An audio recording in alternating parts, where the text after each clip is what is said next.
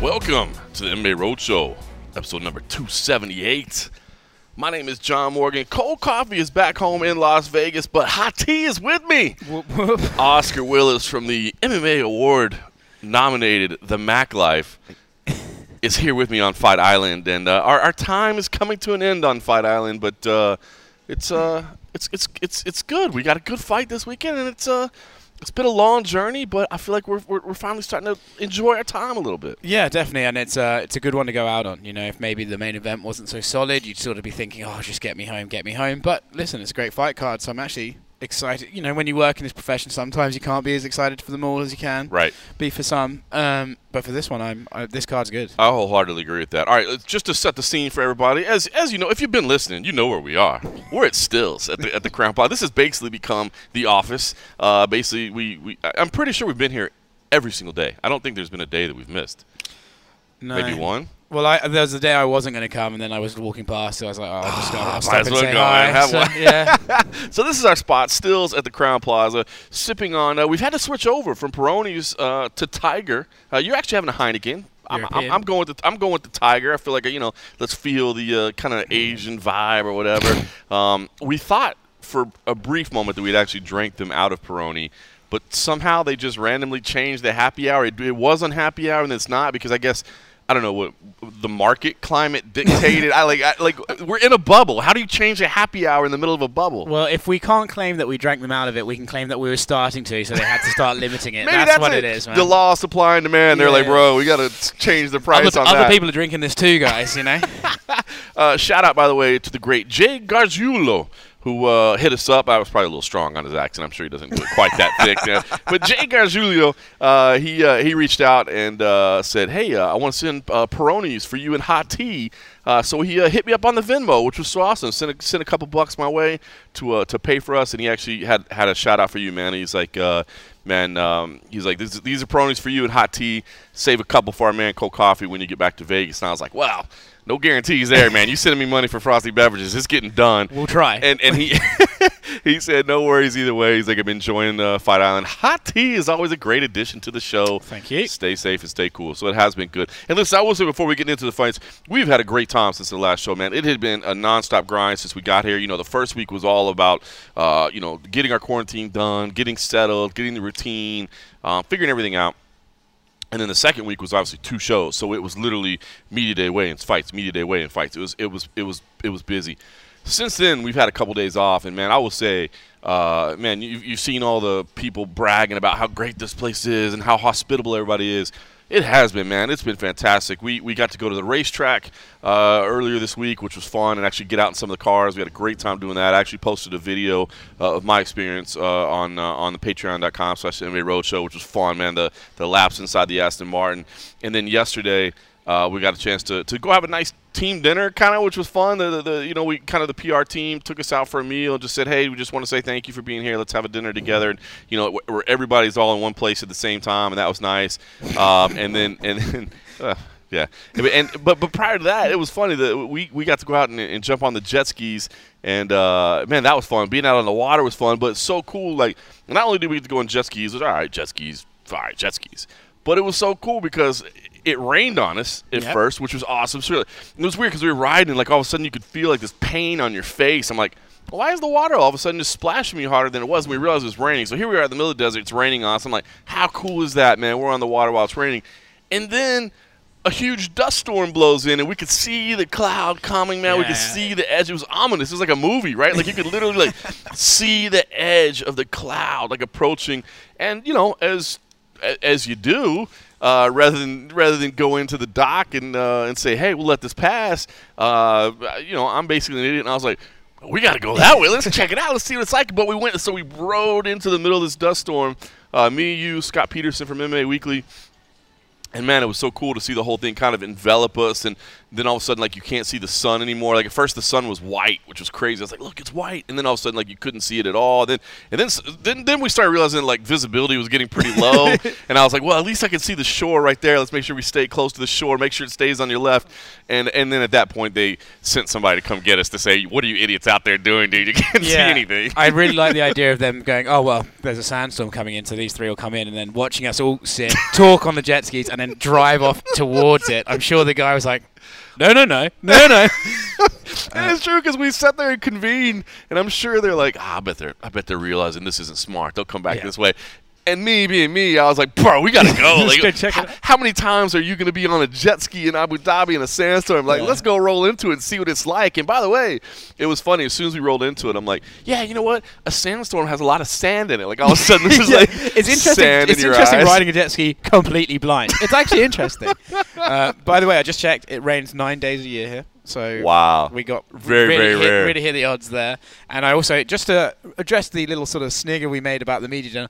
It was very nice. It was just perhaps a little bit heavy for John and myself. Yeah, you know, we, we we may have gone a little, we may have gone hard a little early. We may have pre-gamed a little a little heavy because we, we we we did the jet skis and then we went to the. I mean, you're on the beach already. You might as well hang out there. There's right a- there. They're not bar right there. What are they going to do? They're going to do nothing. They need, they They've need the had custom. to quarantine for 14 custom. days to have somebody to serve, and there's nobody there. Like, It's, it's, it's almost insulting. I, I, I would. I'm, I'm sure they were like, please let us come. You know, like we're this is our duty. Yeah. You could tell by the fourth one. He was happy that we were there. No, we may have pre-gamed a little bit hard, but man, it's it's been a fun time. you, it's you- great. You know you're pre-gaming pretty hard when I was like, right, let's have a shower and we'll get one in before the bus comes in 10 minutes. And then I text you, I was like, I'm on the way to the bar. I was like, I've already here and I've already ordered you one. Let's go. And we just, Oh, man. completely unnecessary. We were, we were being children for a night. We were being children for a night, but it was nice to have that. Now we're back to work. Uh, I mean, still with frosty beverages, of course, but, but, but basically back to work. Yeah. Um, and, and as you said, man, this this fight in the main event, UFC on ESPN 14, of course, uh, the last of the, of the Fight Island stretch. We know we'll be back in September, October, but the last for now. Um, I will be honest with you. I think just maybe because the journey was so long and there were so many fights and obviously you had the pay-per-view which was huge you know you had a couple fights i wasn't looking to this card as much man. I think i wasn't considering this card as much. But i tell you what man now that it's here robert whittaker versus darren till is an incredibly incredibly intriguing fight man. And and uh, I, I, just feel like it's, and I, I hate to say crossroads fights because I kind of talked about that with Kelvin Gastelum the other day, but but I do feel like there's question marks around both men and where they stand and where their journey is going to go. And stylistically, it just looks like a banger, but in terms of what it means for each man as well, this is an intriguing fight. It's it's a crazy fight. It really is, and it, you know we, we've sort of been talking all week about like, well, is it a crossroads fight? Because I think Darren is at a place now where he beat Kelvin, um, and he beat Cowboy, and he beat Stephen Thompson. But you know, there's almost like asterisks around the Thompson and the, the Kelvin one, Right. And so he really, I think, to solidify himself as I deserve another world title. It wasn't all hype. He needs a great performance here. You know, he needs to be competitive at the very least. But like, you know, if he beat Robert Whittaker, that's you're, you're, Says a ton. you're top tier talent. Yep. I, I, I find it interesting as well that maybe we could be seeing Darren hit middleweight and have this crazy career resurgence like Rob Whittaker did himself. You know, Correct. They killed themselves to get to 170. Correct. 170. I don't think this has really been addressed anywhere, but. Uh, a few months ago, Darren Till did a podcast with Eddie Hearn, the promoter, and he admitted he went blind in the weight cut for Masvidal. Again, like we know about the Stephen Thompson one, but he, he said I didn't know that. Yeah, I, I missed that. he said, uh, you know, I went blind when the weight cut. I cut 22 pounds overnight or something like that. Wow. And, and so you, yeah, I'm sure you can get knocked out after that, you know. So I'm That's curious crazy. to see the Kelvin one. We know he had no confidence. So I'm curious to see if is this middleweight thing like actually, oh my god, he's going to be a killer at middleweight because it happens, right? For Rob, obviously the argument, the, the talk is, how's he going to come back from losing a title? Pretty badly, you know. He Right. got, got starched yeah. not starched, but you know he got beaten up, and um, I have to say we spoke to the guys at the media day earlier this week, and he seemed to be doing everything and saying everything you want a guy who had a bit of personal problems and, and took a hiatus to be doing. He Yep. seems happy to be here. I completely agree with that. In fact, uh, let, us not even wasting time on that. Let's just jump into it because I thought these interviews uh, were good. And, and, we mentioned it. You know, they did they did something different for this week. They, they did a media day on Tuesday. All the fighters were already here. Um, so they went ahead and did it early in the week. They said, let's just get these obligations out of the way. It's easier on the athletes. It's easier for you guys as media. You'll actually have some some free time. Um, so they were in great spirits because they weren't into the weight cut mode. As you said, obviously Till not cutting near as much as he used to, and, and, and Whittaker same thing. And obviously he's been at middleweight for a long time. Till looks a lot leaner, I will say. I, I, was going to mention that. Even though he's at middleweight, I think he looks leaner now than he did when he was a welterweight. I think I, maybe it's like less water or something. But I, even I spoke to him, his face is like pretty. pretty I thought the same thing. I thought the same thing. All right, let's do this. Let's start out with Rob Whittaker uh, because, as you said, you know the question marks around him. Uh, he stepped away from the sport. You know, he, and, and I, we, look, we all knew it wasn't a real retirement so to speak. We knew he was just taking some time. Um, but what was going to be like when he came back? And man, I, I got to say, uh, over the top, man. I, th- I thought, as you t- touched on, man, all the right things, all the right ways. So here's uh, here was Rob Whittaker uh, from earlier this week. Well, I know this is a much different fight week than any other fight week, um, but kind of back in the routine again, back in the field. What, what, does it feel like being back? It feels good. You know, it feels really good. I was uh, I was hungry. I've been hungry. It's uh, that break I had was exactly what I needed. It lit a fire in me. It brought the enjoyment and the happiness back in what I do. Because a lot of people don't realize that the, the fight itself is 15 to 25 minutes. You know, it's every other day. So training, every hour you spend in the gym, that's the rest of life. And that's what I had to come to grips with. I had to start enjoying again. And uh, having that break and just being away from the game and away from the training, away from the gyms, it just lit that fire, reinvigorated me. Nice. Was there like a day or a moment that you were like sitting at home and you're like, I'm ready to get back in there? Like what clicked that you're like, okay, now's the time? It's uh, it, it was kind of like a, it's like a craving. Know, it was like a craving because I, I, was keeping away from the, myself away from the gyms, the thoughts of fighting. Because, like I said, when I left the game, I didn't leave the game, but like when I when I took a step away, they asked like when I come back. I was like, I don't know, let's see. Um, and then it, it started off like a craving. It just started like getting worse and worse and worse. And then there reached a point where I was like, nah, I have to get back to work. This is what I was meant to do. This is what I was put on this planet to do. I'm sure of it. And uh, and then yeah, and then I, I started speaking with, to the team and um, telling them how I feel, the problems that I had that led me here in the first place, and just that open dialogue and communication. We worked out the best system, and here I am, happy as Larry that's what I was going to ask you. So is there like a change of approach now that like, okay, here's what I got to do to make sure that never happens to me again. You know, this is this is the way we're going to handle things. Honestly, the just the, the open dialogue, you know, the more the open communications is, is just massive. You know, being able to tell them how I'm feeling and get feedback like, um, like I'm not feeling this session or why I'm not feeling this session. Like just that, just to be able to to, to, to talk like that is just massive. You know, it's, it's done wonders for me. That's nice. Uh, the matchup itself, you know, coming back till what, what, do you think about stylistically on paper? I think people are pretty excited about it. Yeah. Did, you think it was going to be a fun one when they gave you the name? Yeah, it should be a cracker. You know, we're both going to go out there, going to headhunt. Should be fun. Yeah. Uh, everybody's getting used to fighting in front of no crowd, right? Yeah. But for you especially, last time out there was fifty-seven thousand people, yeah. right? Now, now zero. What's uh, man? What's the difference in that type of situation? Mate, I, that doesn't bother me too much. Like, I the thing is, I'm just happy to be fighting overseas. like I, have fought a lot in Australia, and I love fighting there. You know, all my f- fans and friends are there. But uh, but I've done it a lot. There's a lot of things that surround it. A lot of lot of media obligations. A lot of lot of hype building, and nothing gets bigger than the last one. and the way it came crashing down. You know what I mean? So um, just to be able to just you know experience as well as a huge draw for me with this with with this career, if you would, is that I got to travel the world. I got to for work, I got to visit exciting places. I got to fight in front of different crowds. I got to experience a side of life people can't. And, you know, granted, it's a little restricted right now, but it's it's good. It's it's really good. This is why I signed up. I wanted to come to places like Abu Dhabi. Yeah. Well, it's awesome. You can definitely see your, your happiness back, man, which is great to see. um, where do you think? I mean, where do you go from here? Are you thinking about that? Because obviously, you know, your status in the sport. I think everybody views you as a top contender. But are you thinking about championships and titles, or would you rather not have to think about that stuff? Yeah, well, I'm not. I'm not worrying about it at all because a huge thing for me is just that I'm just enjoying the game. I'm enjoying the sport. I'm enjoying the gym because people view me as a top contender because I am a top contender and I'm one of the best in the world. And uh, I'm still only 29. And I, I think a lot of people forget that as well. So uh, I, I have enough time to walk away from the game and just train skill sets and come back a later time. I, I have the honestly the, the world is my oyster where I'm sitting, and I guess my biggest thing is uh, like I just want to enjoy it and earn a living. You know, and that's it. When we do, and as a team and as a family, like, we're, we're doing it together. So got to be happy with that.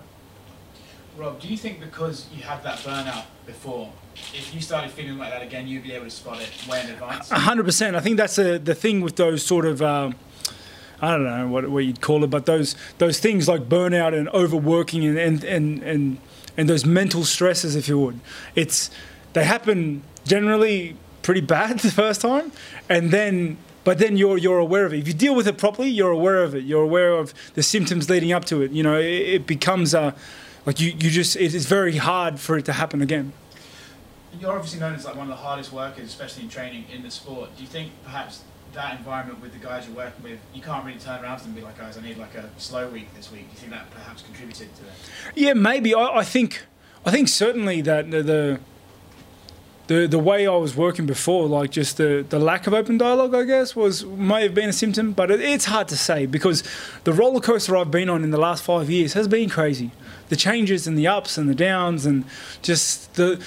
It's not just the fights I've won, which you know there were some.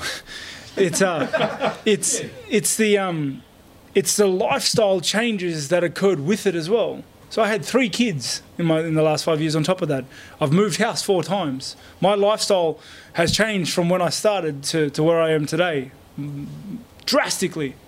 You know, I went from a housing commission kid to someone owning their own house. That that it's massive things like that. And like I said, the fight is 15 to 25 minutes. It's everywhere else you have to deal with that you have to live with. Yeah, I remember reading a story. There's uh, like some dunes you used to run up, right? And you were running up them Christmas Day. Yeah. Have you cut out the Christmas Day training? Uh, yeah, definitely. I will never train on Christmas Day again. Trust me. Darren Till was a guy you wanted to fight. I remember when he beat Kelvin. Yeah. You were saying like, oh, I've got to fight that guy. I love that. What, what exactly is it about him that you want to fight him for? Just looks fun. You know, on paper, like we we just look good. You know, he, he goes out there head hunting. He's got good striking. I go out there head hunting. I got good striking. It's uh, it just looks like a fun fight. You know, Can you confirm you did more training for this than just chips and dips? maybe.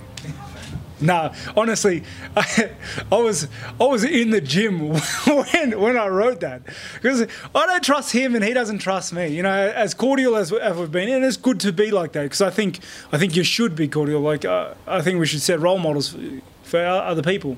Um, I don't like, yeah, I don't trust him as far as I can throw him. You know what I mean? After he said chips and dips, I trained twice as hard. you know what I mean? It's it's like, and I hope I hope he believes me.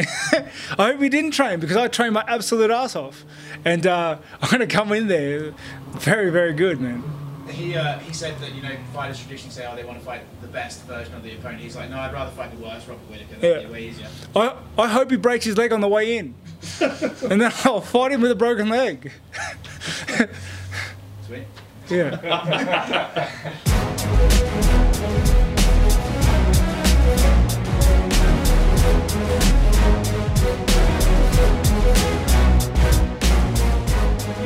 All right, so there he was, Rob Whittaker, uh, jovial man, jovial, uh, having a good time, enjoying it, um, and, and so, so many things he touched on. First of all, the, the the part that I've always tried to stress to people, and I'm sure you know hardcores understand, but the fight really is the easiest part of, of what they do. The fight is the fun part. As crazy as that sounds, being in a cage with another man trying to, you know, knock you out, do physical damage to you, the, the fight is the, the most fun part and the easiest part. It's everything around it, and he said it right off the top. He did use the term happy as Larry, which I was not familiar with. I You don't don't if know that is that, is that a Brit- so Yeah, that's, that's a yeah, Commonwealth thing? yeah, massively, yeah. Okay, so I, I didn't know if that was an Australian thing or a Commonwealth thing. So I, I don't think I've heard happy as Larry Really? before. That's very very common. Uh, no one knows who Larry is and why he's so fucking cheerful. But So, so we don't actually know who There's no is? Larry, it's just happy as Larry. I think we say what would we say? I'm ha- ha- happy as a. I think we say like happy as a lamb. That sounds stupid. Yeah, I've heard that. Did I've we heard, say that? I've heard that. That's dumb. I think happy as Larry is better. In There fact, go. I'm going to push.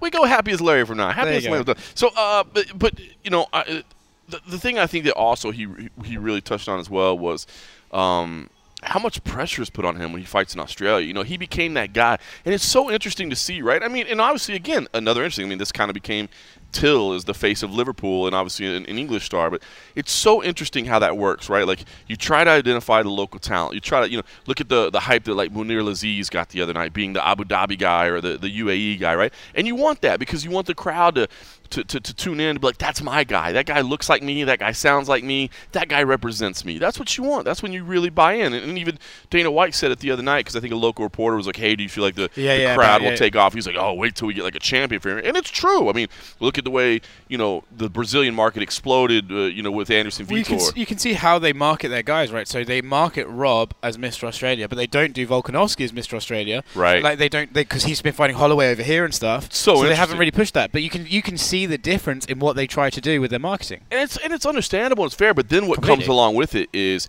now since you're that guy, like you're doing every morning talk show, every every local TV, like every, like the, the the the weight on it, the weight for any champion or any high level fighter is big. I mean, obviously, you know, we all want to talk to the headliners, we all want to talk to the main eventers. Um, I mean, gosh, Conor McGregor, you know, I think I mean think about how much he had to do on the rise up. Now he's a little bit untouchable because he's you know superstar.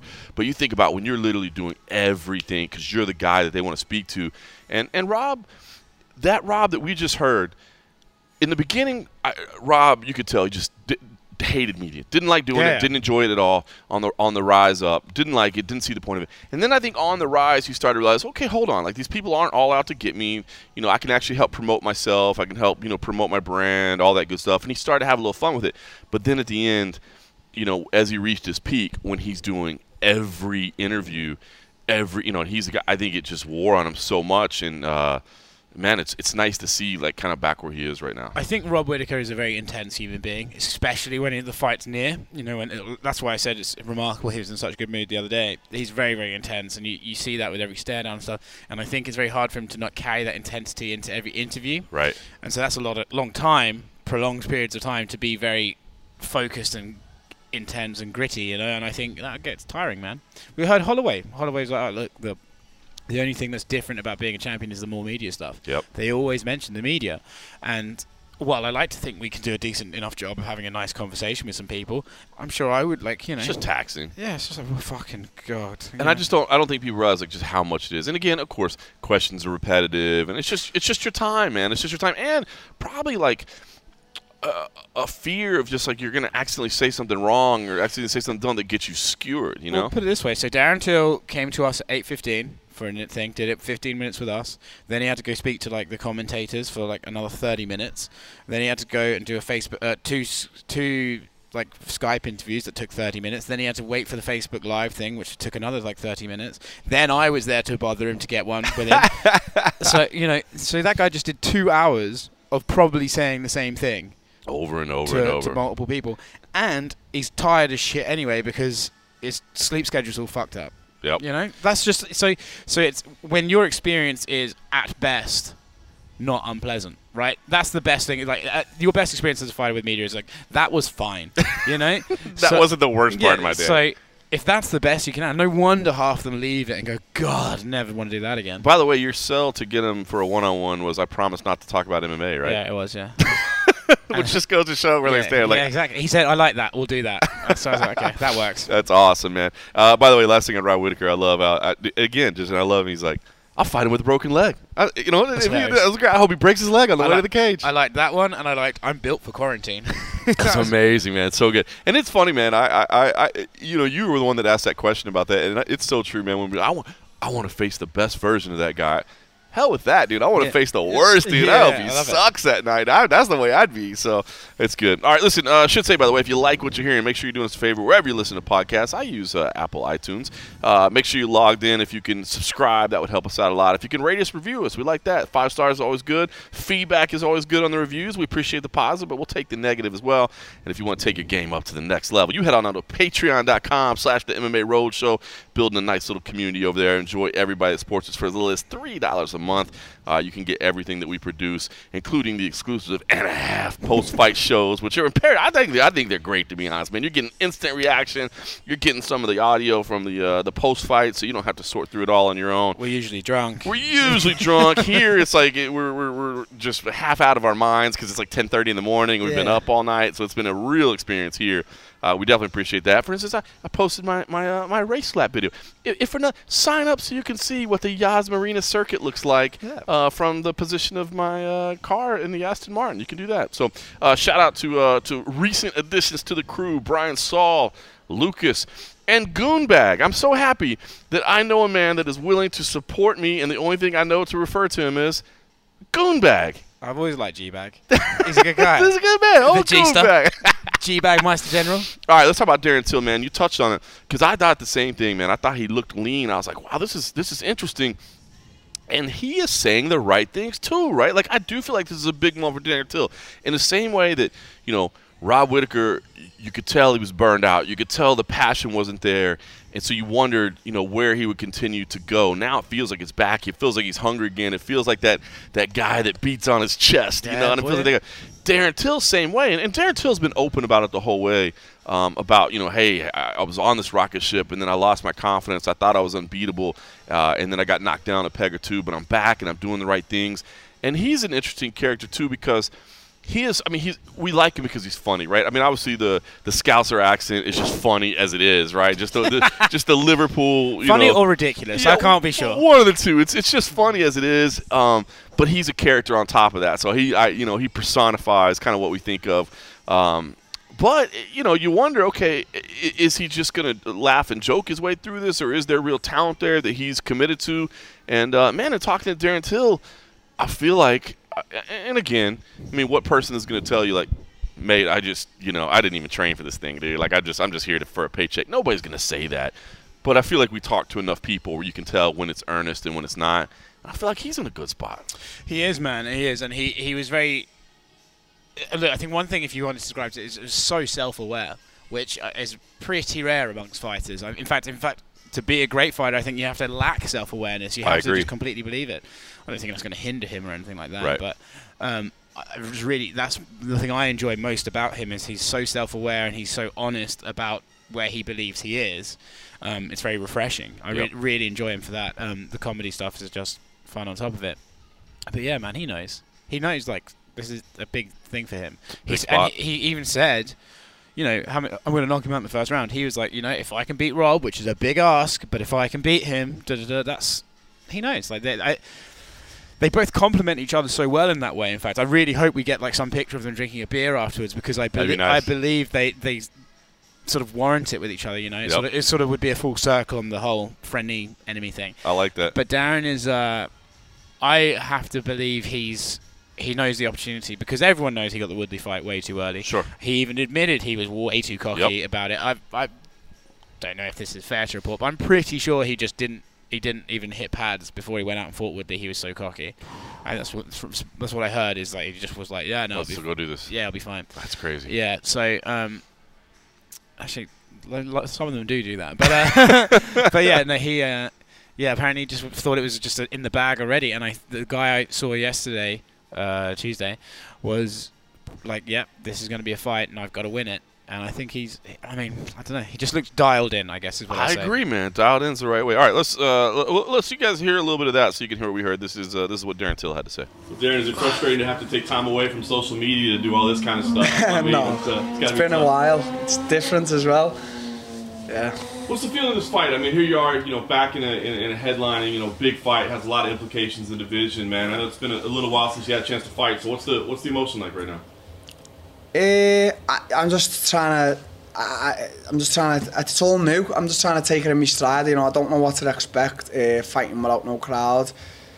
Uh, you know, it's weird because it's obviously the world's in shutdown and the UFC have done everything in their power to get us all here. So I'm just. I, I haven't even spoken about the fight. I haven't even thought about the fight. I'm just with Team Kaobon every day. The lads who are fighting. We're just enjoying. We're just enjoying it. There's no way. There's no real concern about all of us cutting weight or anything. We're, you know, we're eating good, we're, we're living good. So we're, ju- we're just taking it day by day. We haven't even spoke about the fight. We're just training and living. What'd you think about your last performance? Because obviously that was a big win for you, right? But I thought the narrative for a lot of people was like, well, Kelvin looked flat. You know what I mean? Did, do you, is that No, I, I took Kelvin to school. It was school was in session, and okay, yeah, it might have been a little bit uh, boring for a lot of people watching, but if you if you know through through through martial arts and through striking, I just nullified Kelvin like no one could ever do, and you know with my debut, I was obviously a little bit cautious, and obviously I've always spoken about coming off them two losses, my confidence was a little bit knocked, but. You know, as soon as I got in there and, felt myself, I just took him to school, and you know, yeah, maybe he was flat, but you can't say things like that because then I can come out and say, well, this happened and my loss and that loss. At the end of the day, I just took Kelvin to school and that, that's all there is to it. And I would take him to school again if we ever fought again. Did it bring the confidence back? Because you said, man, you were riding high, and then you know things changed. Did this was, that enough to kind of reinstill back to where you were in that position before? It, it brought a humble confidence back. You know, uh, I'm building on it. You know, I. Uh, it was weird because throughout all my life, I was just I felt like Superman. I felt invincible. I, I, you know, wherever I went in the world, I, I'd win, and I'd win anywhere. And then in the UFC, same thing, just win, win everyone, and then just boom, boom, knock, knock, and uh, you know, it knocked me. It did knock me a lot, but I've I've learned a hell of a lot, and I know this is a cliche thing to say. What a lot of fights say, you know, I have I have proper matured, not even as a fighter, just as a person. It's interesting because the term humble confidence, man, I, I, I like that. Is that is, is that something that you guys have focused on instilling, or has that just been kind of No, you know, uh, I just say it just you know. uh, me, you know, my girlfriend actually, she says this on a daily basis, and uh, I'm sure Collins, my coach, has said it a few times. I'm a walking contradiction, so it's it's it's it's weird. Like I've got OCD, and I, if anyone comes to my house, it's top tip shape. There's not a glass out of place, and then when I go to hotels, I'm throwing towels everywhere. I'm pissing on balconies, so you know that's just me a walking contradiction. That's fantastic. So, what did you think about this matchup itself? I mean, I you said you haven't talked a lot about the fight, but I mean, a former champion, obviously a guy that has a lot of respect in the game.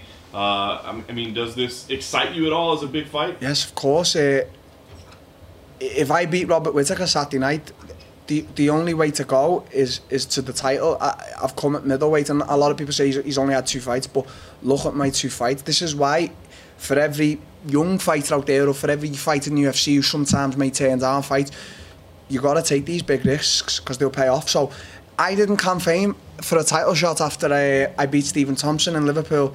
Because it didn't fight quite feel I deserved it. But now, if I beat Robert Whittaker Saturday, which is a big ask, and a big mountain to climb, uh, you know, the only fight for me, you know, I say Israel Adesanya a lot, but you know, them two, him and Costa are scheduled to fight. The only, the only fight for me is a title fight.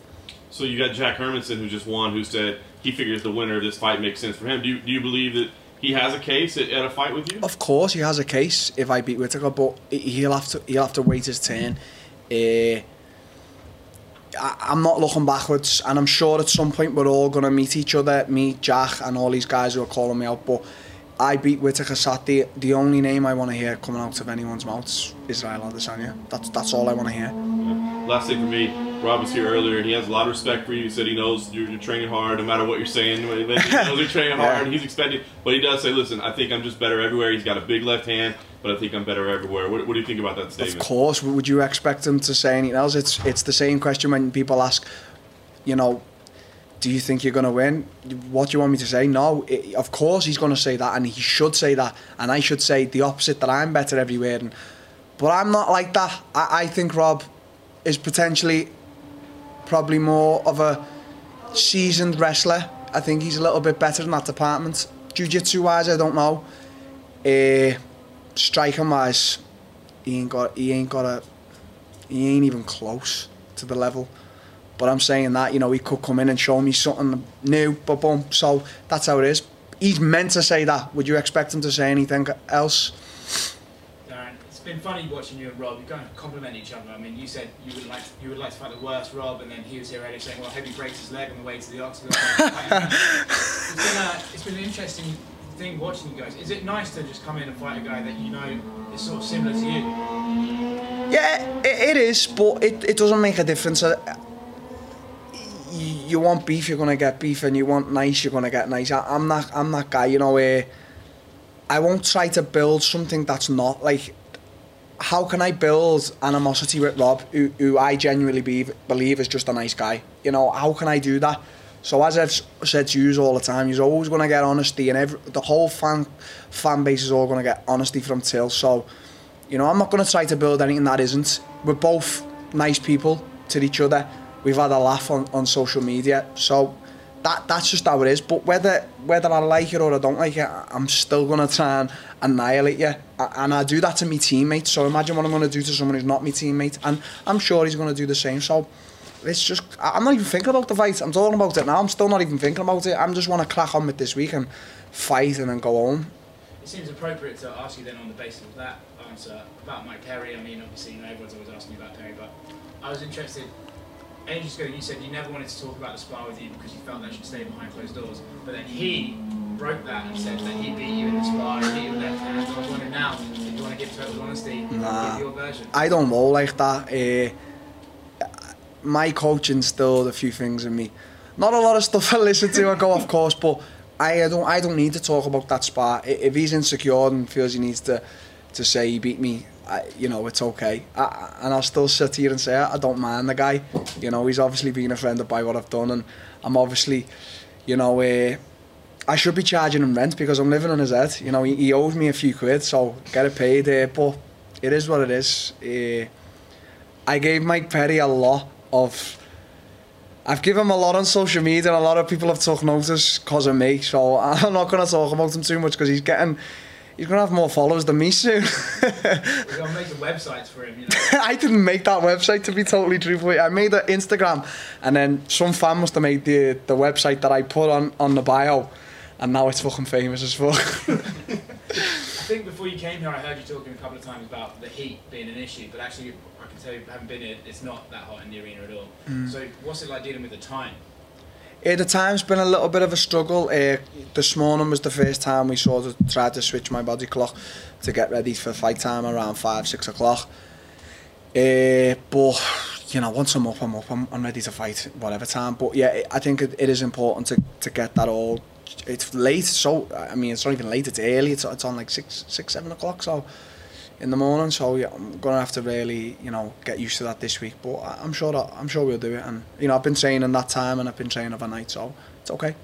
And last one for me, I saw in a piece with BT Sports that you think you do better when the pressure's on, basically, when things aren't Yeah. going that great for you. Is that a nice thing to know that I have the strong character that I can thrive even in tough situations? Yeah, I, uh, my girlfriend will know this better than anyone. I, I don't know what it is about me. I, I like to feel, uh, I don't know what I like to feel hurt, I like to feel down on myself, like, I don't know if I should say this, but I like to feel like a piece of shit, because if you the if you're the furthest down, you can't get no more down. It's only, do you know what I mean? So, I like to be, I don't know, I just like to be a proper underdog and all against me. So when I prevail, you know, I can sort of look back and be like, don't even have to say anything. So it was like that for, you know, when I, when I, when I sort of broke into the world when I beat Cowboy. And, I, you know, I felt like it was like that against um, Gastelum because I was the favourite going into the title fight with Woodley and I was the favourite against Masvidal. And then, you know, I felt like it was like that going into the fight with Gastelum. And I, I don't know now. I, I think it's sort of 50-50 with me and Rob, but I've just put myself in that in that mentality for the, you know, for this fight. And, you know, I hope it, I hope it goes well for me on Saturday.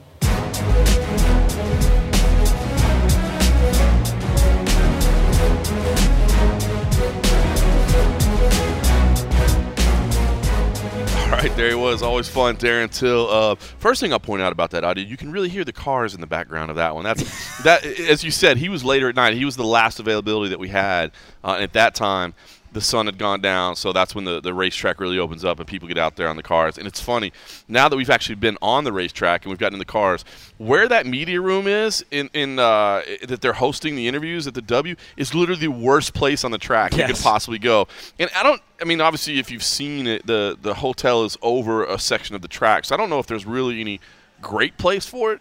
But where that room is, it overlooks like a 90 degree turn. So I mean, the cars are, are braking, and they're and if you're on one of those ones that are drifting, I mean, so you can hear the engines, but especially the ones that are screeching as they're drifting through that 90 degree right turn. Uh, it's pretty funny. So it's like the worst possible place for it. Um, but man, the, the, the the words, and obviously I pointed it out uh, when it happened, but the humble confidence, I, I, I like that. You know what I mean? Like I did feel and I went back since since I didn't play the whole interview. After we talked, obviously a couple other people asked questions, and I came back in and I actually asked them. I said, um, "Did you buy into your own hype? I mean, did you buy into your own hype?" Uh, because it does seem like it. There was a time where, as I mean, you touched on it, where he just thought everything was in the bag. Like I, I got this, and I don't know if that was a product of him or if it's a product of like the UFC being so behind him and giving him that Liverpool headliner. Get, you know what I mean? Like, like literally, the machine is behind you. I mean, you remember the conversation is like, oh, this is the new Conor McGregor. This is the new, which is which is unfair. That's like saying that's the new Muhammad Ali or the new what. I mean, there's people on different levels. But we get what they meant at the time. Just this is Europe's guy. He's going to represent this country. Obviously, represent Liverpool. But it did feel like there was so much energy behind, and you almost wonder, you know, was that even his own fault that he felt unbeatable because pretty much everybody who's putting him out there is like, look at this guy. Yeah, it lends itself to a bigger conversation, right? You hear a lot of fighters say, "Oh, they Tyron Woodley, for example, oh, they never promote me right." You can see when the fighter is being promoted by the UFC. You can see when they've got their both barrels behind a guy, and, and, Darren Till was that guy. I actually think they might have learned from Darren because I don't see Sean O'Malley getting quite the aggressive push. You know, that's interesting. And right? he would be the next guy after Darren, mm, apart from Izzy, who I think. Boy, that is. I hadn't thought about that. You're so right. You know, he, Dana saying oh, we're going to take it slow, so I think maybe they might have learned from Darren, but um, yeah, the, the, the machine, as you said, was behind him, and I think it's impossible. If you're a fighter, right, and you're coming up and your dream is like, first of all, I'm going to fight in Liverpool, it happens. Next, I'm going to get a title shot, it happens. Yep. You're gonna, you're gonna have to buy into it, and and, and that's I think uh, for some guys that works. Look at Conor. Conor believed everything he thought, and it came true for him.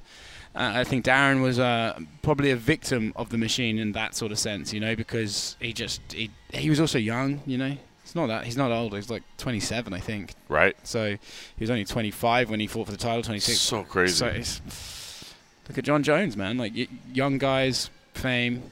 It's not the best. You know, the other thing that hits me too as we're talking about that is, you know, you talk about Sean O'Malley. Here's a here's a guy that's from the states, which the U.S. office has a ton of athletes to focus on the regional offices. I mean, think about it. Like, the, uh, I'm sure most people are aware of this. There's the UFC has offices around the world, and those offices have PR people mm-hmm. and they have directors that need to justify their salaries, that need to generate you know revenue, that need to. So it's like if you're a regional guy, I think you get pressed even more, right? Because you're you're our guy. Whereas in the United States, I mean, as you said, I mean, I think Sean Sean O'Malley is absolutely the next superstar. You know what I mean? Like he's got the the fighting style, he's got the skills, but he's got the character, he's got everything. He's got all that you need, right? But the UFC doesn't need to go all in on him because there's what 400 people from America. I don't know. You know, I mean, that you can key in on. Whereas in these regional markets, man, you kind of you kind of key in on one guy. It's a bit like the public versus private school, right? If you go to a private school, there's less kids in your class, so you get more attention. Right. That's basically what it is. That's funny. That's a good way to put it. Um, I did like too, by the way, Till's. Um, I think the other thing that that took out of that was Till's understanding of the business, right? He said uh, to everybody, you take these big risks because the big risks come with big rewards attached to it. So you have to put yourself out there. And it is so true, man. Conor McGregor, again, a perfect example. Um, I mean, obviously the, the, biggest star in the history of sport, but like he put himself out there, right? He took these big risks. He he. I mean, he obviously he had vision of bigger things than people even thought were possible but he always put it out there. He didn't hold them with, inside. I always thought Conor was the thing that I thought Conor was amazing at was finding a way to raise the stakes with mm-hmm. every fight when you thought they couldn't be raised. You know, so Diaz two. What does he do after that? He fights for another world title. You know, he's always found a way to make it seem so like true. the stakes were higher and higher. Um, Darren hasn't, you know, through no fault of his own, Darren hasn't done that. But I think, I, res- I, I again, what were we talking about earlier, self awareness. You know, he knows, he understands, and, and Rob Whittaker, Rob Whittaker's like a fighter's fighter. Do you know what I mean? Like anyone, with the exception of maybe Israel Adesanya, anyone who looks at Robert Whittaker, I think, does so with admiration and uh, a knowledge that this guy is like a bit of a warrior. You know. Right. So I think Darren is aware that This isn't like the Masvidal fight where he was like, okay, well this this should be a fun fight. We can go out there, we can scrap. I'll knock this guy out and I move on. I think Darren really is looking at, at Saturday as like, okay, this is a big one. It's a marker for you, right? Yeah. So true. Uh, all right, one thing you, you touched on as well, man. You, t- you touched on the, the sleep schedule thing. Uh, I just want to touch on that as we're kind of winding down our time here. To me, I think that's been the biggest re- uh, revelation, and I think we're seeing more people talk about it. We, we touched on it a little bit as well. I mean, you know, the the, the idea coming over was, um, you know, the desert, the heat, the temperature, the dryness, the the humidity, the you know, because you go from inside to out and it's 98 percent. All, all that's what we were talking about. Like, how is that affecting people? I, mean, I don't think anybody wants to make excuses, of course, um, but I feel like we're seeing a lot of people kind of chime in, and I saw I saw Jared Gordon on social media talk about it. I saw Eric Nicksick, a guy that we that we both respect a lot, talking about it and just saying the sleep schedule here is tough. And, and Till brought it up a little bit, you know, but the sleep schedule here is difficult. And, and, and for Till, it was earlier in the week, and he wasn't making excuses. He was just saying like how they're getting adjusted and that sort of thing. Um, I think as Fight Island continues, and it's obviously going to continue, we know we're going to be back in September for at least one week, but I think probably more. Um, that to me is the biggest challenge for the fighters, man. It's I, the the fighting environment's fine. You're treated like a king here, so everything you need, good. Don't even sweat it. Uh, you know the um, now the USADA test at 10 p.m. was a little weird on the sleep schedule with Alexander Volkanovski. yeah. That was that was messed up. USADA needs to figure that out. Um, but yeah, it, I think it's the sleep schedule, man, and uh, I think that's the biggest challenge for everybody. Now we know I think John Gooden was the one that put it out there that you know the the, the Performance Institute people are working with them and they're doing the best they can. But you can have guidelines and it's still just it's psychologically difficult, especially for an extended period of time, to sleep during the day and stay up at night. Um, and I think as these fighters continue to have to deal with Fight Island, I, I, I, think that's the biggest part of it. To me, it's easily the biggest challenge. The heat thing is actually a non-factor. I agree. In fact, the arena's kind of cold. You Yeah, know, it's I a- wear a jacket yeah, cage side. It, it's really it's really a non-factor because there's no body warmth in there from fans and stuff. Um, not it's not cold enough to make a difference, to be clear. But yeah, the sleep thing is tough, man, because if you know it's daylight outside, I feel like it's hard to go to sleep. Mm-hmm. And it's not like a weight cut where okay, for a weight cut to happen, I need to eat this much or this little, and I need to do this Right. many this many miles. It's a very mechanical process. Trying to say I'm going to go to sleep now is not. You can't do. Yeah, It's that's- not. that's not your body. You yeah, can't yeah. you're fight. You're actually fighting, and then look, we've all been there. You know, oh shit, what if I can't sleep? What if I can't sleep? And the next thing you know, you can't sleep because you're so worried about not being able to sleep. Mm-hmm. Admittedly, you would hope the adrenaline will help them guys out, but I'm a big believer that the lack, uh, the lack of finishes we're seeing, particularly through the middle bouts, like the first few bouts of Mhm. the, the last few bouts of the prelims and the first few of the main card. I think the reason we're seeing is like like quite a few few finishes is because about from you know three to six, your body is like, what are we doing right I kind now? of agree, man. Like you know, you and I, I think both of us are proponents of the small cage, right? It's safe Yeah. to say. Like, I know I am, and, and I think you are too. I like the small cage, um, but uh, you know, to Dana's point of view, the the big cage doesn't ensure that the fight's going to suck. There's just more space available. I just think when it's smaller, uh, you know, you're forced to action, but. But as we've seen the fights play out, I agree. Not that we haven't had good fights, we've had good fights, but I agree with you, man. I think a lot of the problem isn't the, the the cage size, and I know that's the biggest difference between the apex. I think it's the time, and I think people, as you said, especially those kind of early to, to mid, like the first fights. First fights around one in the morning. That's good. about eh, that's about where a, a, a, a you know a normal fight would be. But that mid stuff, and especially man, we're going to this card with 15 fights. Man, there's going to be a lot of fighters that are stuck in that. Wait, I'm fighting at 4 a.m. Because the headliners, the main eventers, you know, the sun's starting to come up. So again, going back to just body chemistry, going back to psychology, like, you know, you could be inside warming up and at least you could peek your head out and there's sunlight outside. So now you're like, okay, it's daytime, let's go, let's do this. if you could if you could wake up at four for a fight at like seven or eight or for mm-hmm. eight o'clock, Yep. that would be I think waking up early in the morning and getting ready to go to the gym around lunch, right? You, that's Right. that's fine. that's normal. But you know, when do you wake up for a fight at three? It's weird. At one in the morning or like 10 p.m. Like it's hard to. I just think it's your body knows. and Your body even then, I mean, if you think about it, like, you know, the 5 p.m. weigh-ins, the, the media sessions that we're doing, like, technically that should probably be when they're sleeping. yeah, You know what I mean? And yeah, for, for especially for the for, for the, the the lower card guys, Right. that is should when they should be sleeping. You know, Right. You, should be sleeping from probably I don't know what. I, nine in the morning to ten at night. Yep. You know, some sort of, like that sort of window would be when you should be asleep, and Yep. we're making them come sit and stay at scales and stuff. But if you if you gave them a morning time, it's it's it's all got to be not about us. It's it's about Yeah, yeah. back home. It's about back in the states. You know how are the how are the media outlets over there getting any coverage if you know it's the middle of the night for them? What was the reason Khabib's fight wasn't like that? Do you remember? I don't. I'd have to think back. And then if that's the Because ca- what did we do? We did different time. I'm pretty sure. Oh no no no! Oh, the timing was normal. Yeah, because they were catering to the market here because it's Khabib. So the, I, I, I, I, thought I was thinking about the media day. You mean the fight itself? The fight itself was prime time. Uh, Abu Dhabi time. yeah, prime time. I time. wonder if they Abu will Dhabi do that for the Adesanya Costa fight if that's it, because that's because that's not the Fight Island deal. That's like outside. That's it. the outside the deal. But, they're on ESPN. But there's no and there's no fans. So what's the point? That's true. It'll be interesting. It'll be something to watch. Abu Dhabi, pay more money, make it normal. That might be. Hey, listen, I mean, maybe that's minutia that people don't care about, but as far as we're on the ground, yeah, listen, I, I have to wake up on time, so yeah, it matters to me. so you will have to deal with it. All right, co-main event: Antonio Rogerio Nogueira, Mauricio Shogun Rua. Um, I, I will be honest, man. I, when this fight was announced, I wasn't thrilled about it. It doesn't. I mean, it does. It doesn't really mean anything.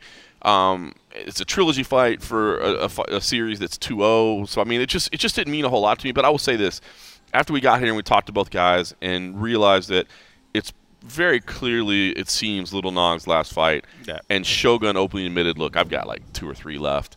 Um, I, as as weird as it may sound, that added something to it for me. I mean, these are actual like if you've been following the sport for a long time, if you've been a fan of the sport for a long time, this is literally the end of an era. As silly as that may sound, I mean, you, you, you think back to their 2005 legendary meeting. I mean, you know, their their 2015 one was fight of the night. It wasn't, you know, that kind of legendary type brawl, but um, I don't know, man. Like again, this fight doesn't necessarily mean anything, and I could get it if, if some people are like, I don't even care about this fight. I, as sad as that sounds, I kind of understand that, but at the same time, like being here and realizing that these two guys are both almost done with their career, it's kind of cool to me.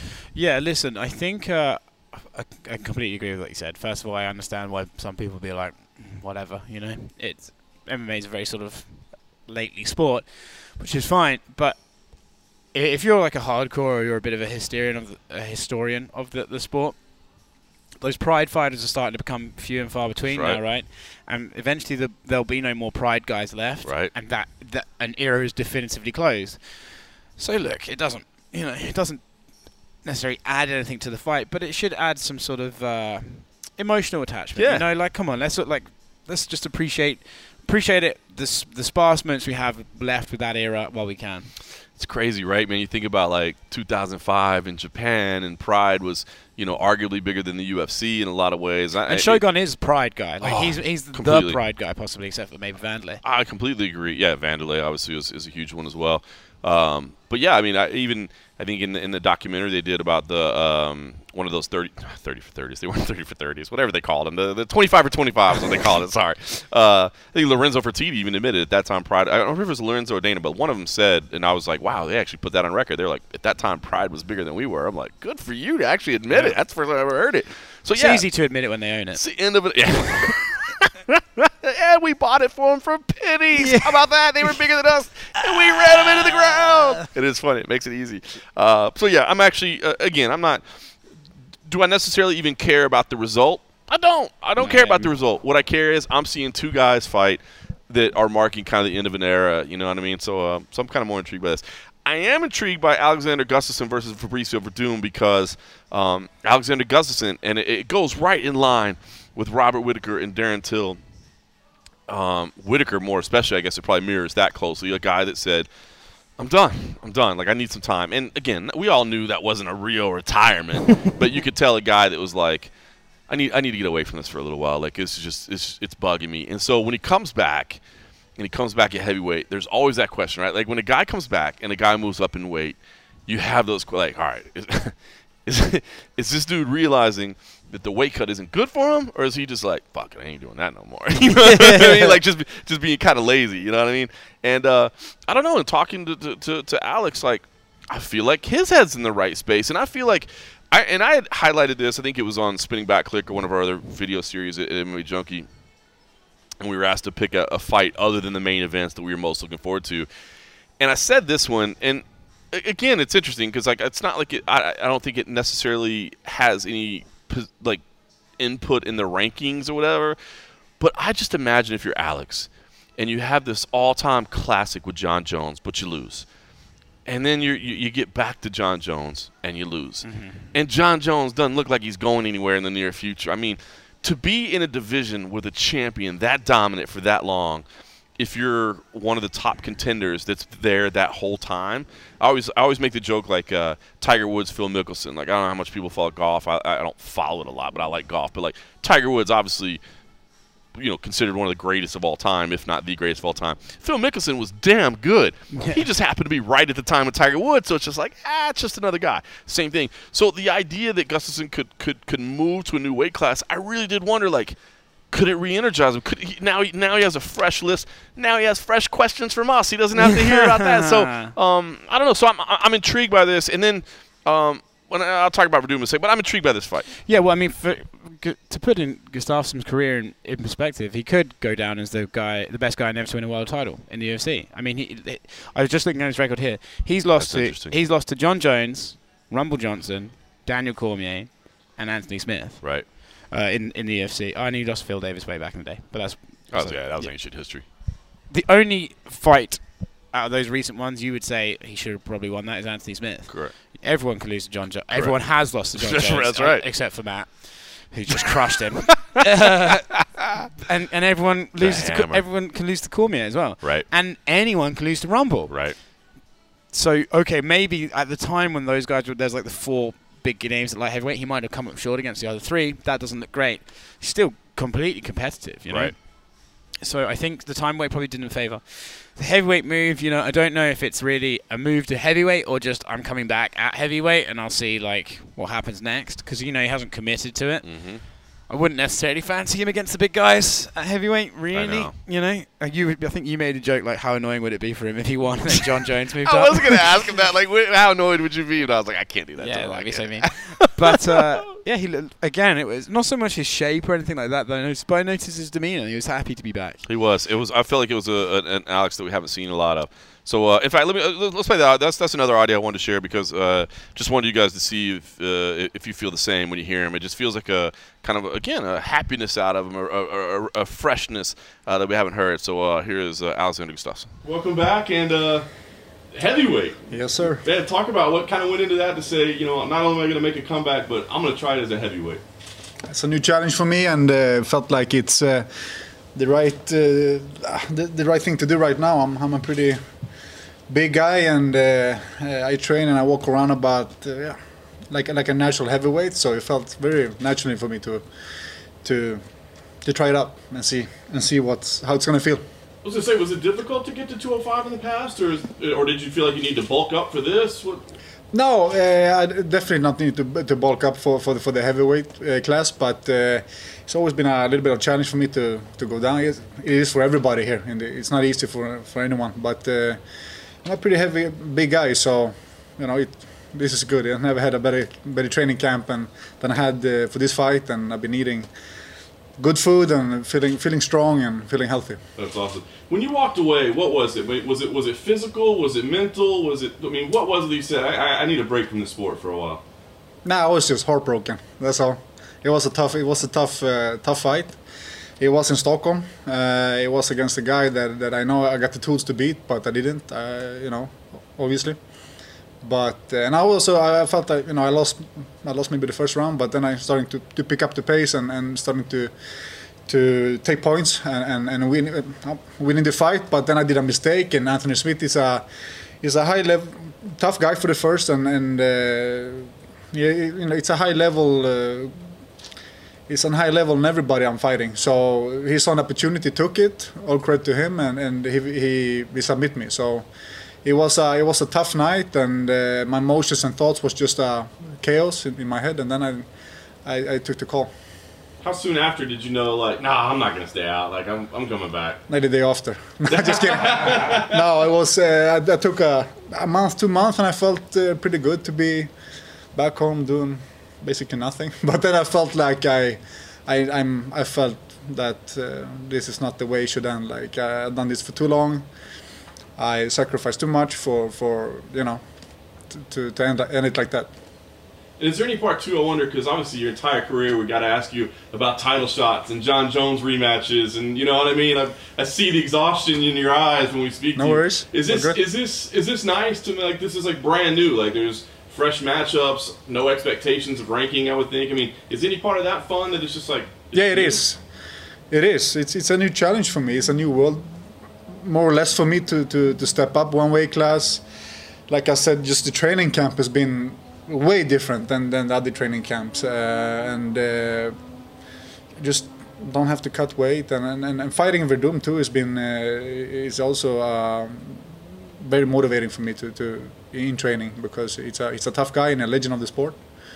So uh, I feel relieved to, to sit here and, and fighting Werdum on Saturday. I feel I feel good. I feel confident, and uh, I'm ready to go. Nice. And last thing for me, as far as like the matchup of Werdum itself, you know, breaking down. I'm assuming most of the guys at 205 you were keeping an eye on. You knew how they fought. You watched them. You were aware. Was this somebody? I mean, as you said, he's a legend. He's been around. But did you have to kind of study his game a little bit, or, or did or did you know enough about him? I know uh, plenty of things uh, about Werdum, but uh, I always study my opponents with my team. Um, so I, I've done my homework. Are you moving to heavyweight with the, the idea of going for a title at heavyweight, or is the idea of 205 still there? Um, I don't know. Let's see. I'm, I'm just have one fight, uh, one fight in front of me now, and it's Werdum, and you know, I can't answer that question right now. To take it on Sunday. The idea, you know, because obviously John's still the champion at 205, you know, your path to that fight again is probably a bit more complicated than if at heavyweight, you know, you get a couple of wins. Who knows? You've got a good name behind you and stuff. The UFC could give you a title shot at heavyweight. Is that something you're even thinking about, or are you just focused on how you're going to feel in the cage for your first fight up there? No, but like as my focus is on my opponent, no matter who it is. Uh, now I'm fighting Werdum, so that's all I'm thinking of right now. But uh, when I beat Werdum, I will take another fight, and I, let's see what's what's happening. Maybe I go down to light heavyweight. Let's let's see what happens. But right now I'm feeling really good to be in heavyweight, and I never felt this fresh for a long time. Um, I really feel good- feel really good, and uh, and I'm just ready to go. And and uh, you know, I win. I, I beat Werdum on Saturday and I, I I have a couple of fights behind me in heavyweight, and they give me the shot. I'm not gonna say no. It's it's uh, of course, but uh, yeah, one day at a time. Is there something motivating about a second career almost? You know, you, you've walked away once. Is there something motivating about like, I know I can walk away, but now this second bit is for me. It's for fun, right? It's to just sort of fulfill the things I never got to before. Is there a different feeling going into coming out of retirement? uh, well, I realized I missed it a lot when I didn't do it. Uh, so I'm feeling very motivated to sit here today, and and and. Uh, I'm just feeling very like uh, I'm very I'm a lucky guy to be able to sit here again and, and to do what I love to do. Uh, I got some perspective on things when I when I walk out the octagon last time, and and uh, now I'm here and feeling really really good, man.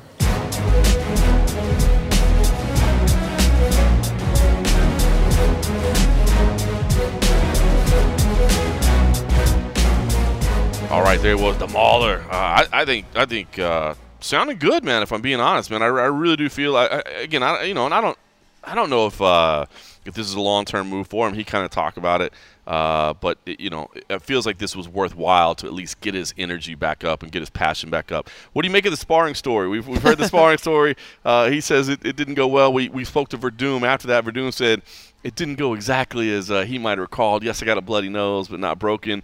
Um, what, uh, what what do you make of the sparring story?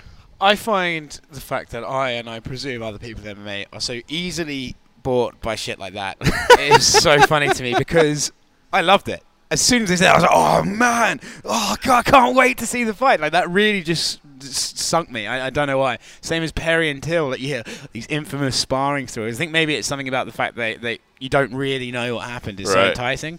But I will point out, Gustafsson Yeah, in, the, in this day and age of like you see and hear Yeah. everything, there's something you didn't get to see or and, hear, right? And you know, there's always like, oh, the street fight that they had, or the, yeah, stuff like that is just always gay. So as soon as they brought it up, I was like, this is awesome. Yeah. I was actually excited.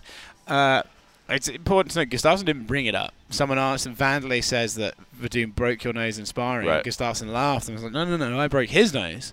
I actually fucked him up pretty bad. I don't think he said fucked him up, but he's like, I, I beat him up pretty bad. And then Werdum's answer was, oh no, they two on basically two on one to me. It was a setup and stuff like that. A bit weird, but It wasn't like uh, it, you know, there's there's sparring stories where it's like Perry and Till, where they both obviously have an idea of how they feel it went, Right. and the other one disagrees. And there's sparring stories like Rockhold and Bisping, where it's like, no, no, I clowned you that day, and you know it, and the, the other guy doesn't really say anything. I got that from Werdum Gustas and Werdum because it wasn't like uh, it wasn't like. Well, we sparred when, like ten years ago. I don't remember that. It was like, no. Well, listen, this it wasn't a broken nose. All right, it didn't, it didn't, nose didn't break. Yeah, yeah, Yeah. It was, a, it was, it was, a, Yeah. a stress fracture. Yeah, just stress fracture. straight away. It was like, no, no, no, no, no, no. Uh, in his bizarrely not in English interview, but um, Uh, Okay, so a couple things I want to point out. Uh, first of all, all the audio that we played was only questions from you and me. I don't know if anybody noticed that. I trimmed down the interviews a little bit. Not that other people weren't asking questions; they were. but I'm just, I'm just saying. I think it's worse to say I that, just- John. I just let. I'm not saying they were bad questions. I'm just saying, look at the quality content you get from just the two of us, man. Man, can just run this thing by ourselves. Uh, but I want to say I, and you know what? It, it hit me as I was kind of putting this audio together for the podcast. I hope the setup continues, man. Like we could go back to the apex, and this is all gone again. We've we've we've been here for so long, and enjoyed that opportunity to actually talk to these athletes face to face. You know, do these interviews, and I just hope we're not going back to the virtual media days only. I mean, not that they don't serve a purpose, but gosh, I just feel like there's such a difference in understanding and. I, I mean, maybe it's selfish, but personal excitement level. You know what I mean? Like it's just, I feel like it, we we're more invested and we know more. I feel like we know more when we get to have these face-to-face conversations. We and again, we can convey more about uh, about you know what what we're seeing and what we're experiencing. You know, I hadn't actually thought of that, to be honest. I think Scary, I think the Fight Island thing had been so sort of segregated in my mind from reality. Uh, but I, unfortunately, I think that's probably not going to happen. You know, I, I think the commission in Nevada is stricter, and it's only going to get more strict. So, you know, uh, I don't. I, I think I know. these, I these think- last I think in that's things for a while. That was that was it. Hopefully, everybody enjoyed it. Fabricio Werdum, by the way, um, did his interview in Portuguese, uh, and Derek Lee was there, uh, who's obviously a great translator. But it was interesting, right, that he chose to do it in Portuguese. Uh, he very clearly speaks English, um, has obviously done so on record for years and years and years. I think I've been interviewing him for probably 10 years at this point, and I've never had him use a translator. I thought it was interesting. I gather from Fabricio Werdum that this is the last his deal. He wants out of his deal, and I think the idea would be, I think the idea was that in speaking in Portuguese, and obviously, you know, Derek can't translate everything word for word. That's, the things are too damn long. You know what I mean? But my my belief, and this is just me kind of kind of you know assessing the situation, is that he knows he can be more politically correct in Portuguese. He can answer a question and make sure he doesn't say something wrong because that's his first language. He's you know not that he doesn't know English well, but he might say something a little bit wrong.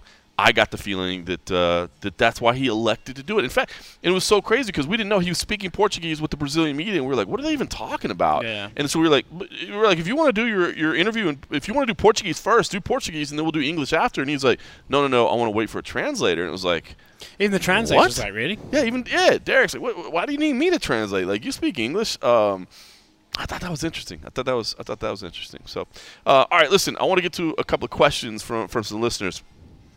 I've, I've been sitting on these for a little bit. I wanted to get through some of the Fight Island stuff. Uh, but to start out with Jared Sorensen, I thought you'd be the perfect man, Oscar, to weigh in on this. Said, hey guys, I have a, a, question. I'm starting to tell my friends I think an empty arena makes for better fights, even with the big cage. He's like, I know how powerful the crowd can be, and I understand uh, a crowd can elevate a fighter. But my new opinion I've made is that when there's a good exchange, sometimes fighters take a break when the crowd gives an ovation and they kind of soak it in a little bit. He's like, I'm starting to think a fighter might just throw some stuff that he knows isn't coming close just because that crowd will give the ooh and the ah and it'll, and it'll be all there. So he said, to tie it all together, when I'm watching these fights with no fans, I feel like I'm watching a bunch of fighters just trying to kill. Now, again, this was before Fight Island. Maybe maybe we got a little bit of a couple slow ones, but I, I, I kind of wanted to soak it all into that. And he actually said, you know, the end of like Poirier Hooker, and it felt like the Ross example. But then you have like Hooker Felder, Yair Stevens, uh, of crowds sustaining a fight.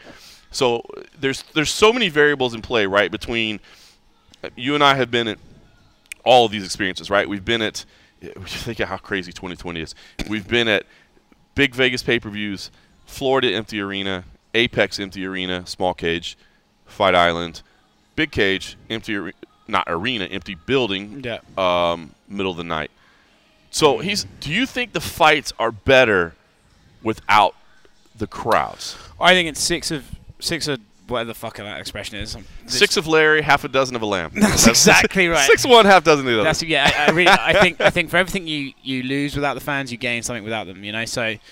But I don't necessarily think that definitively makes one better than the other. I mean, uh, Romero Adesanya with no fans, I don't think would be more interesting. you know, it so true. So might true. not have been fucking shit on as much, Right. but I think uh, it's not. I think that would have probably been more dull. You know, Right. um, I think there's certain little little tweaks you get without fans that I prefer. I do think you get a lot like. Uh, I don't like it when fans boo. You know, I agree. I really don't like it, and I, I I'm, I'm glad that's gone. Yeah, we haven't had the woos. We haven't had the boos. Fuck, I forgot. Maybe they'll die out now.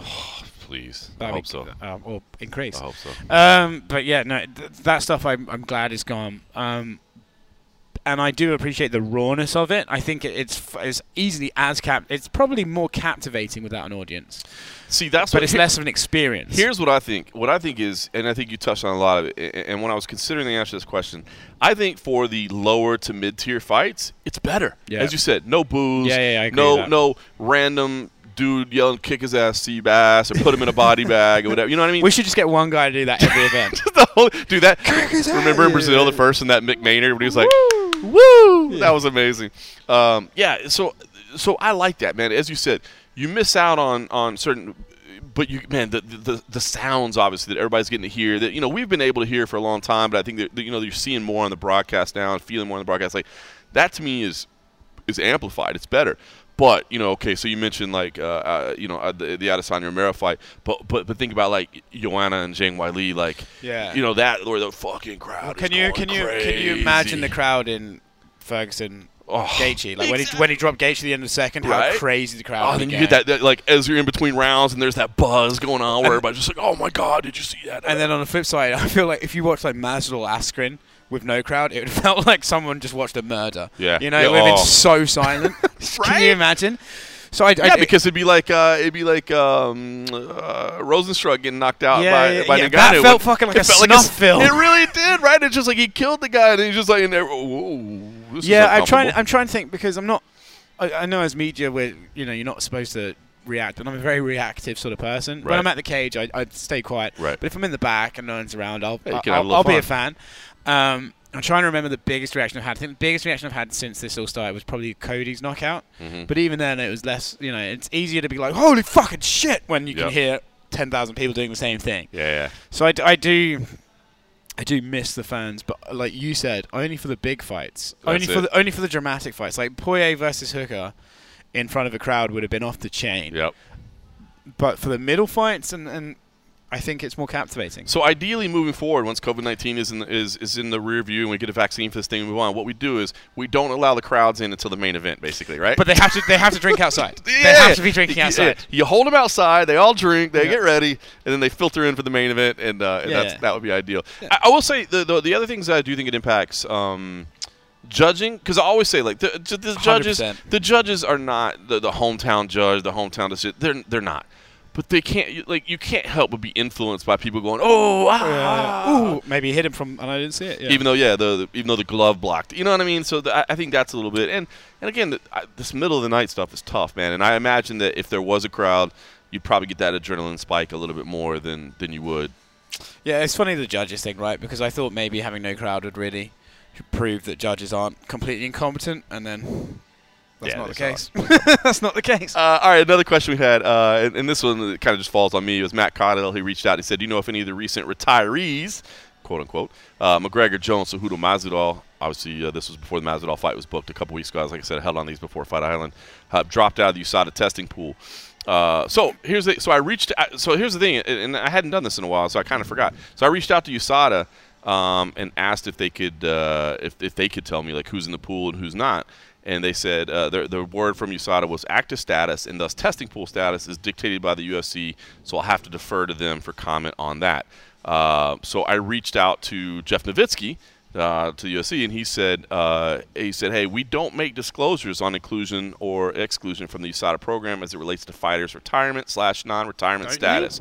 That's up to each fighter to disclose if they wish. So how did we find out Brock Lesnar pulled out? Well, he did say testing numbers are publicly available at the website. So if you want to see, there is. And I know like uh, Aaron Bronson, I think is one that's really good Yeah, about like updating this. But if you want the website, it's ufc.usada.org slash testing slash results slash athlete dash test dash history. Or Google you you started UFC and it's the second that. one. Or do that. That was much easier. That's literally what I so, just so, so, so anyone can monitor whether or not fighters are are actively being tested. Um, USADA had delayed updates to this over the last several months as the testing numbers decreased due to, COVID issues, but they have recently begun updates again as things are opening uh, back up around the world. By the way, this relates to a tweet uh, earlier. I, I'm sure that, that most people have seen. Um, We're in Q2. Or Q3. We're in uh, Q3. we're rapid. No, we're Q3 now. Yeah, first first first uh, month of Q3. Um, McGregor, Yana Kunitskaya said that uh, what, you got him. Well, it's just? McGregor got tested in Q2. There you go. So within the last three months, um, Yana Kunitskaya said. Uh, Jones in Q3. s- There you go. So there you go. They're still active. You know they ain't retired. Come on, they ain't retired. Cejudo? Ooh, when was Cejudo last tested? Uh, so, so why you find that Yeah. uh, Yana Kunitskaya and Tiago, uh, or said that her and Tiago Marreta Santos had been uh, in Russia and Brazil, or were it Thailand and Brazil? Uh, I think it's uh, Thailand. yeah, and Brazil. Thailand and Brazil, and had not been uh, tested in, in quite some time. We reached out to USADA for comment on that, and they actually said they're going to uh, they're going to be sending us some data on how many tests were done per region, that sort of thing. So, uh, I'd be interesting in those Thailand that numbers. be interesting to see what uh, when was Cejudo tested last. It's Q2. Okay, So, I so- but but they're all. Well, this isn't their fault. Like the world's just Travis Browne Travis Browne's still in there. got tested in Q3. What? So he's been tested the last three weeks. Jesus, literally, I just saw it as I was scrolling down. Um, no Rousey though. Um, That's interesting. How about that? fucking what about old uh, Phil Brooks? Punk? Uh, he's nah. I bet he's not being tested. By the way, I'll be back on the mic with There him in go. August. I'm excited. What great segue you're there. welcome, brother. CFFC back in action on UFC Fight Pass. We're doing back-to-back next five championship fights coming your way. Make sure you signed up for UFC has! Fight Pass. Dude, He's still getting tested. three times this year. That's awesome. I always want to sit down and just do this with him. I wonder if he do, I, but I feel bad, like, cause it's like after weigh-ins and stuff like that. So Dude, that's Uh, crazy that he got tested. Like, when did he last get tested? Sorry, so, sorry, listeners. I know this isn't. Yeah, this is great. This is how we. Uh, this is how we roll. You know, it's just. Yeah, so he got tested three times this year. Oh, That's fucking more than like Cejudo. He's got to be like, why are you showing up to my house? Like, I think they probably did it for entertainment. He's such a good dude, man. That's awesome. All right, listen, uh, 15 fight cards. There's a ton of stuff to look at, man. We're not going to go through this fight by fight, obviously. We'll talk about it afterwards on the and a half episode over at patreon.com slash MMA Roadshow. But, but anything stand out to you? I mean, listen, um, you know, Carlos Esparza and Marina Rodriguez, not necessarily a high profile matchup, but it does have some meaning. Um, Paul Craig and, and Gadzhimurad Antigulov, just something weird's going to happen. You just know. I mean, Yeah. it, weird things happen in Paul Craig fights. Obviously, I think probably the, the, the exciting high profile addition of Khamzat Chimaev uh, to the main card. Uh, to not only the card, but the main card, you know, fighting on uh, on a week and a half uh, turnaround is awesome. Um, you know, a ton of European talent on the on the prelims. Uh, Tanner Bozier stepped in. We like Tanner Boser. He's fun. But uh, anything stand out to you most that you're saying, hey man, make sure you uh, you know make sure the the, the, the the listeners pay attention to this one, or It's- or you're just excited about personally. It's not so much fights that stand out, but there are fighters that stand out. Like you said, Paul Craig's always good value because some fucking weird shit always happens. Mm-hmm. And Alex Oliveira is good value for a good fight. I think the Kazmat versus McKee fight is Uh. probably, like you said, probably the, the fight to pay attention to. I'm interested in seeing Tom Aspinall, um, English guy, Till training partner. I'm interested to see Mike Grundy for the same reason. yeah. Tanner Boser is great value. Betchka Hay is also fighting, um, but Nathaniel Wood, Nathaniel Wood is also I think is um, it's unfortunate Yes. he's not fighting Nurmagomedov. Yes. Umar Nurmagomedov. I was really looking forward to that fight, even though I know fuck all about Umar Nurmagomedov, but apart from his last name. But um, Nathaniel Wood is I think a very talented bantamweight, and I think. Uh, I actually think, despite what we said earlier, I think his region hurts him, right? Because you get some guys they push to be the face of the region globally, and then you get the guys that are like, you only ever get to fight here. That's true, right? Like Tai Tuivasa is never fighting in Las Vegas again. Right. He's in Australia, you know, Right. like that. And that actually, I think, hinders them until they can break out to the point where they're like, no, now you have to put me in the States. I think Nathaniel Wood's there. I think they want him to just stack up the uh, That's James Blunt point. playing in the restaurant. Good choice. Um, excuse me, that was a tangent. But no, I think I think he's the guy they want fighting on every UK card. I think that's a shame because I think he's actually very very talented. I agree. Listen, I uh, I'm assuming the pacing of this fight card is going to be very fast. There's 15 fights on it. That's insane. Like normally, you know, a big pay-per-view is 13 and that's that's the most. So they're going to have to cram these in. It is on ESPN, ESPN Plus. So I think, you know, from an overall entertainment value, I'm thinking it might be a fun night of just basically let's go, let's go, let's go, let's go, let's go. So even if you're not necessarily like overly jacked about one fight or another, I don't think you're going to be stuck with. Uh, and, and again, I haven't talked to the production team, but it's just me guessing on what they've got, you know, what they have to get done here. Um, and especially considering we all jump on a plane about eight hours after the fight's over to go home.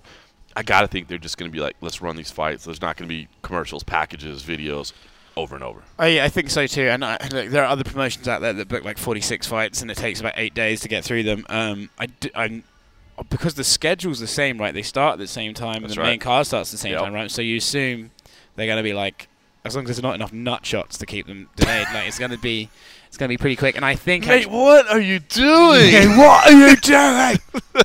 um, yeah, no, I think. Shout out to Marc Goddard. Yeah, um, but I think uh, I think the pacing will help make you feel. It'll probably actually feel quicker than a regular fight night. I think so too. I'm fucking hoping. I'm banking on it anyway. Awesome. All right. Well, listen, we're gonna we're gonna pack up. We're actually gonna go see a uh, face off. It was it sprung on us at the last minute. We didn't know it was gonna happen, but we are gonna get to see uh, Whittaker and Till do a face off in the octagon on the beach. Uh, so we're gonna go get that done. I'm sure by the time you listen to this, it'll all have been well done at, at that point. But we'll we'll have that all posted up, and uh, yeah. We'll be back for and a half on the weekend. So if you want that, that'll be our, our parting shots from Fight Island. As I'm sure we're halfway delirious. It'll be early in the morning. We'll have our bags packed, ready to go because we're leaving the airport shortly after we get done recording. And uh, look forward to it. In the meantime, I'll just say thanks for listening.